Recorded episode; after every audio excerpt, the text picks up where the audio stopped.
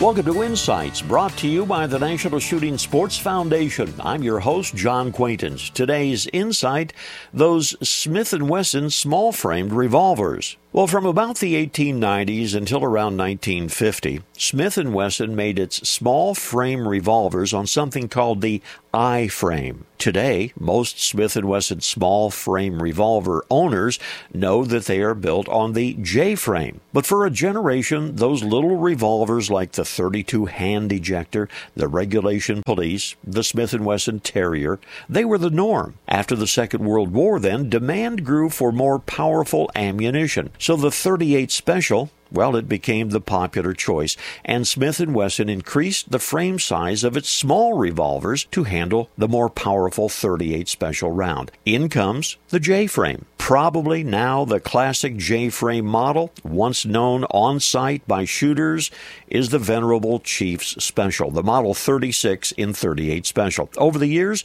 the Chiefs Special has been made in 22 caliber, 38 calibers, with fixed or adjustable sights in blue or silver with two, three, or four inch barrel lengths. It's been a very versatile and highly popular revolver.